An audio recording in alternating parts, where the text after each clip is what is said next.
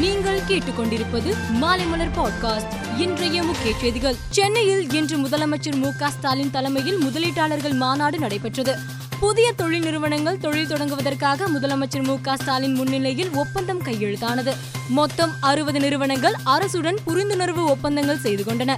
இதன் மூலம் புதிதாக ரூபாய் ஒன்று புள்ளி இருபத்தி ஐந்து லட்சம் கோடி முதலீடுகள் தமிழகத்துக்கு வருவதுடன் எழுபத்தைந்தாயிரம் பேருக்கு வேலை வாய்ப்புகள் கிடைக்கும் சூழல் உருவாகியுள்ளது. தமிழக காவல்துறையில் முன்னாள் துணை ராணுவ படையினருக்கான இடஒதுக்கீட்டை ரத்து செய்யக்கூடாது என பாமக நிறுவனர் ராமதாஸ் வலியுறுத்தியுள்ளார்.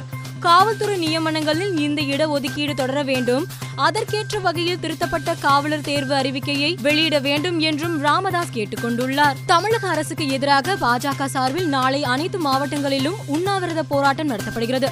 வடசென்னை மாவட்டத்தில் கொளத்தூர் தொகுதியில் உண்ணாவிரதம் இருக்க பாஜனதா தலைவர் அண்ணாமலை திட்டமிட்டிருந்தார். ஆனால் போலீஸ் அனுமதி மறுக்கப்பட்டது. சென்னையில் வள்ளுவர் கோட்டம் அருகே உண்ணாவிரதம் இருக்க அனுமதி வழங்கப்பட்டுள்ளது. ஆவணப்பட இயக்குநர் லீனா மணிமேகலை வெளியிட்டுள்ள காளி என்ற ஆவணப்படத்தின் போஸ்டர் கடும் சர்ச்சையை ஏற்படுத்தியுள்ளது. இந்து கடவுளை அவமதிக்கும் விதமாக வெளியிடப்பட்டுள்ள இந்த போஸ்டருக்கு மக்கள் கடும் எதிர்ப்பு தெரிவித்து வருகின்றனர். ட்விட்டரில் ஹேஷ்டாக் அரஸ் லீனா மணிமேகலை என்கிற ஹேஷ்டாகும் ட்ரெண்ட் ஆகி வருகிறது. லீனா மணிமேகலையை கைது செய்ய வேண்டும் என்றும் சமூக வலைதளத்தில் பதிவிட்டு வருகின்றனர். மகாராஷ்டிரா சட்டசபையில் இன்று நடந்த நம்பிக்கை வாக்கெடுப்பில் முதல்வர் ஏக்நாத் ஷிண்டே வெற்றி பெற்று ஆட்சியை தக்கவைத்தார் பெரும்பான்மைக்கு நூற்றி நாற்பத்தி நான்கு உறுப்பினர்களின் ஆதரவு தேவை என்ற நிலையில் அதைவிட அதிகமான உறுப்பினர்களின் ஆதரவை பெற்றார். வரலாறு காணாத பொருளாதார நெருக்கடியில் சிக்கி தவிக்கும் இலங்கையில் அந்நிய செலவாணி பற்றாக்குறையால் பெட்ரோல் டீசல் வாங்க முடியவில்லை.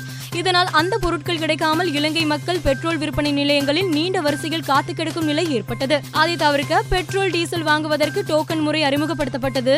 பள்ளிகள் மூடப்பட்டுள்ளன. இந்த வாரம் மூன்று நாட்கள் மட்டும் பாராளுமன்றம் செயல்படும் என்று தெரிவிக்கப்பட்டுள்ளது. இந்தியாவின் நம்பர் ஒன் பேட்மிண்டன் வீராங்கனை பி வி சிந்து தனது நடன வீடியோவை தனது இன்ஸ்டாகிராமில் வெளியிட்டுள்ளார். இந்த வீடியோ தற்போது சமூக வலைதளங்களில் வைரலாகி வருகிறது.